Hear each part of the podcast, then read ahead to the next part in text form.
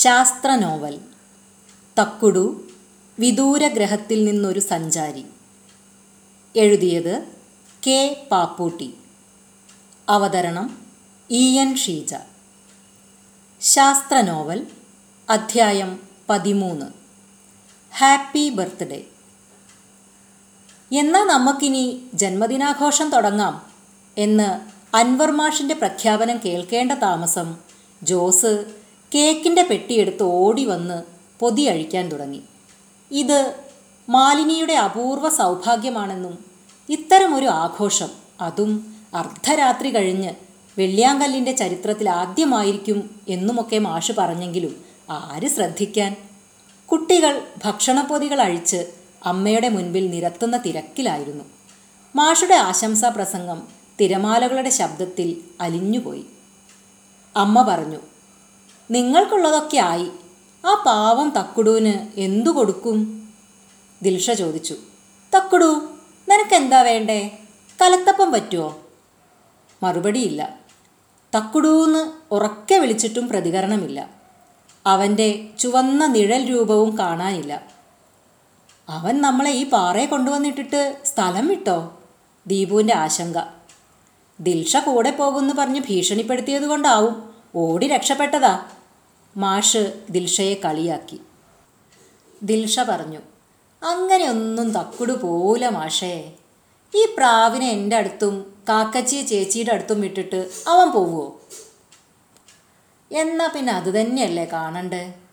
പെട്ടെന്ന് നനഞ്ഞ ദേഹം കുടഞ്ഞ് വെള്ളം തെറിപ്പിച്ചുകൊണ്ട് തക്കുടുവിന്റെ നിഴൽ രൂപം പ്രത്യക്ഷപ്പെട്ടു. നീ എവിടെ പോയിരുന്നു? അമ്മ ചോദിച്ചു. ഇവിടെ താഴെ എന്റെ വീട്ടിൽ ക്യാമറ എടുക്കാൻ.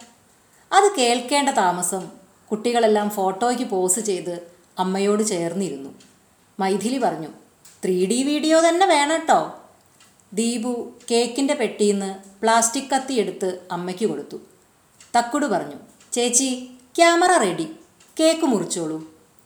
നേർത്ത ലേസർ ബീം ഞങ്ങളെ തഴുകി സഞ്ചരിച്ചുകൊണ്ടിരുന്നു. വെളുത്ത ഐസിങ് കൊണ്ട് ഹാപ്പി ബർത്ത്ഡേ മാലിനി എന്നെഴുതിയ കേക്ക് നോക്കി അമ്മ ഒരു നിമിഷം നിശബ്ദയായി. അച്ഛന്റെ ഓർമ്മ ആ കണ്ണുകളെ നനയിച്ചുവോ? അമ്മ കേക്ക് എട്ട് കഷണമായി മുറിച്ചു. ഞാനൊരു കഷ്ണമെടുത്ത് അമ്മയുടെ വായിൽ വെച്ചു കൊടുത്തു. എല്ലാവരും ചേർന്ന് ഹാപ്പി ബർത്ത്ഡേ പാടി. പിന്നെ കേക്കിൽ കൈയിട്ട് വാരി. ഒരു കഷ്ണം അമ്മ തക്ക സമയത്തെടുത്ത് തക്കുടൂന് കൊടുത്തതുകൊണ്ട് അവന് കിട്ടി. അൻവർ മാഷിന് ഒരു പൊട്ടിയ കഷ്ണമേ കിട്ടിയുള്ളൂ. പിന്നെ ആക്രമണം ബാക്കി പൊതികളുടെ നേർക്കായി. മൈഥിലിയും ദിൽഷയും അമ്മയും കൂടി ഉണ്ടാക്കിയ തിരുളടയും കലത്തപ്പവും ഉള്ളിവടയും മുട്ടമറിച്ചതുമെല്ലാം നിമിഷ നേരം കൊണ്ട് അപ്രത്യക്ഷമായി. ജോസിന്റെ അപ്പച്ചന്റെ നിർമ്മിതികളായ ചിക്കൻ റോൾ ഉന്നക്കായ കായ വറുത്തത് തുടങ്ങിയ ബേക്കറി ഇനങ്ങളും അതിവേഗം കാലിയായി. എല്ലാം കഴിഞ്ഞപ്പം ദീപു പറഞ്ഞു കഷ്ടായിപ്പോയി. തക്കുടൂനാകെ കിട്ടിയത് ഒരു കഷ്ണം കേക്ക് മാത്രം. ദിൽഷ പോലും ഒരു സാധനവും കൊടുത്തില്ല. ഇവളെ കൊണ്ടുപോകണ്ട തക്കുടു. അയ്യോ നമ്മൾ കഴിച്ചതൊന്നും തക്കുടുവിന് കൊടുക്കാൻ പാടില്ല. അവന് വയറിളക്കം പിടിച്ചാലോ? അവൻ ഇടയ്ക്ക് മുങ്ങിയത് ക്യാമറ എടുക്കാൻ മാത്രമാവില്ല. കൂന്തൽ ചാപ്പിടാനും കൂടിയാവും. ദിൽഷയുടെ മറുപടി കേട്ട് തക്കുടവും ചിരിച്ചു. അവൻ പറഞ്ഞു നിങ്ങളെപ്പോലെ എപ്പോഴും കിട്ടുന്നതെല്ലാം തിന്നുന്ന ശീലം എനിക്കില്ല. ദിവസം ഒരു തവണ മാത്രമേ ഞാൻ കഴിക്കൂ. അയ്യോ എനിക്കത് ചിന്തിക്കാൻ കൂടി കഴിയുന്നില്ല. ദിവസം ഒറ്റ നേരം ഭക്ഷണേ. ദീപു അത്ഭുതപ്പെട്ടു. നിങ്ങളുടെ ലോകത്തെ എല്ലാവരും അങ്ങനെയാ? അവിടെ അത് പറ്റില്ല. ഞങ്ങളുടെ ദിവസം കുറേ നീണ്ടതാ. നിങ്ങളുടെ അമ്പത് മണിക്കൂറിനടുത്ത് വരും. ദിവസം രണ്ട് നേരം ഞങ്ങൾ ഭക്ഷണം കഴിക്കും. ദിവസത്തിന് അമ്പത് മണിക്കൂറോ? അതെങ്ങനെ പറ്റും? ജോസിന് കൗതുകം. മാഷ് ചോദിച്ചു. നിങ്ങൾ പഠിച്ച ജോഗ്രഫി വെച്ച് അതെങ്ങനെയാന്ന് പറഞ്ഞൂടെ ജോസേ? ആ ഞാൻ പറയാം. ഭൂമിക്ക് ഒന്ന് കറങ്ങി വരാൻ ഇരുപത്തിനാല് മണിക്കൂർ മതി. ഇവരുടെ ഗ്രഹത്തിന് അമ്പത് മണിക്കൂർ വേണം അല്ലേ? തക്കുടു പറഞ്ഞു. കറക്റ്റ്. നക്ഷത്രത്തെ ചുറ്റി വരാൻ നൂറ്റി ഇരുപത് ദിവസവും. അയ്യോ അത്ര കുറച്ചോ? ജോസിന് വിശ്വാസമായില്ല. മാഷ് പറഞ്ഞു. അവരുടെ ദിവസമാകും ജോസേ. എന്ന് വെച്ചാൽ നമ്മുടെ ഇരുന്നൂറ്റൻപത് ദിവസം. ഏകദേശം. അല്ലേ തക്കുടു? അതെ മാഷേ എന്നാലും കുറവ് തന്നെ. അത് വെച്ചല്ലേ നിങ്ങളുടെ വയസ്സ് കണക്കാക്കുക? തക്കടൂനിപ്പം എത്ര വയസ്സായി? ദിൽഷയ്ക്കാണ് സംശയം. എനിക്ക് നാൽപ്പത്തഞ്ച് വയസ്സ്. തക്കുടു ചിരിച്ചുകൊണ്ട് പറഞ്ഞു അയ്യോ വയസ്സൻ! മൈഥിലി കളിയാക്കി. മാഷ് പറഞ്ഞു മണ്ടൂസേ അവരുടെ നാൽപ്പത്തഞ്ച് വയസ്സ് നമ്മുടെ മുപ്പത് വയസ്സേ ആകൂ. എന്നാലും മാഷേ നമ്മൾ വെറുതെ തക്കുടു അവൻ ഇവൻ എന്നൊക്കെ പറയാൻ പാടുണ്ടോ? തക്കുടു ചേട്ടനെങ്കിലും വിളിക്കണ്ടേ? തക്കുടു ചിരിച്ചുകൊണ്ട് പറഞ്ഞു. മൈഥിലി ഞങ്ങളുടെ ലോകത്ത് ഞാൻ ഇപ്പോഴും കുട്ടിയാണ്. അറുപത് വയസ്സ് വരെ എല്ലാവരും കുട്ടികളാ. അറുപത് കഴിഞ്ഞാൽ ഇരുന്നൂറ് വയസ്സ് വരെ യുവാക്കളാണ്. പിന്നെയാ വയസ്സന്മാരാവുക. ഇരുന്നൂറ് കഴിഞ്ഞാൽ വിശ്രമ ജീവിതം അപ്പം ചാകുന്നത് എപ്പോഴാ? ജോസിനറിയേണ്ടത് അതാണ്. എപ്പോൾ വേണമെങ്കിലും ചാകാം. ജീവിതം മതിയെന്ന് തോന്നിയ മരിക്കാനുള്ള അവകാശം എല്ലാവർക്കുമുണ്ട് പക്ഷേ അങ്ങനെ ആരും ചെയ്യാറില്ല. ജീവിതത്തിൽ എല്ലാവരും ഒരുവിധം സന്തുഷ്ടരാണ്. ഒരുപാട് വയസ്സായാൽ ചിലർ തീരുമാനിക്കും ജീവിച്ചത് മതിയെന്ന്. അപ്പം എന്തു ചെയ്യും? ആത്മഹത്യ ചെയ്യും?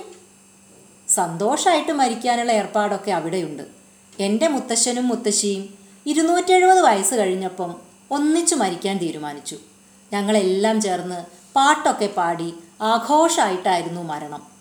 നിങ്ങൾ പാട്ട് പാടുമോ മിണ്ടാത്ത നിങ്ങളെങ്ങനെയാ പാട്ട് പാടുക? ഞാൻ ചോദിച്ചു. ഞങ്ങൾ വർത്താനം പറയും പോലെ തന്നെ പാട്ടും പാടും. കഥ പറയാനും കവിത ചൊല്ലാനും നാടകം കളിക്കാനും ഒക്കെ ഞങ്ങൾക്കും പറ്റും.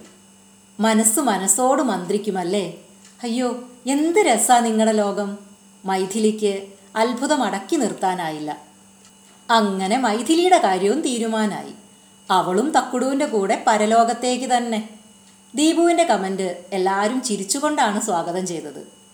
മൈഥിലി അമ്മയുടെ മടിയിലിരുന്ന കാക്കയെ എടുത്ത് സ്വന്തം മടിയിൽ വെച്ചിട്ട് ചോദിച്ചു കാക്കച്ചി ഞാനും കൂടി വരട്ടെ നിന്റെ ലോകത്തേക്ക്?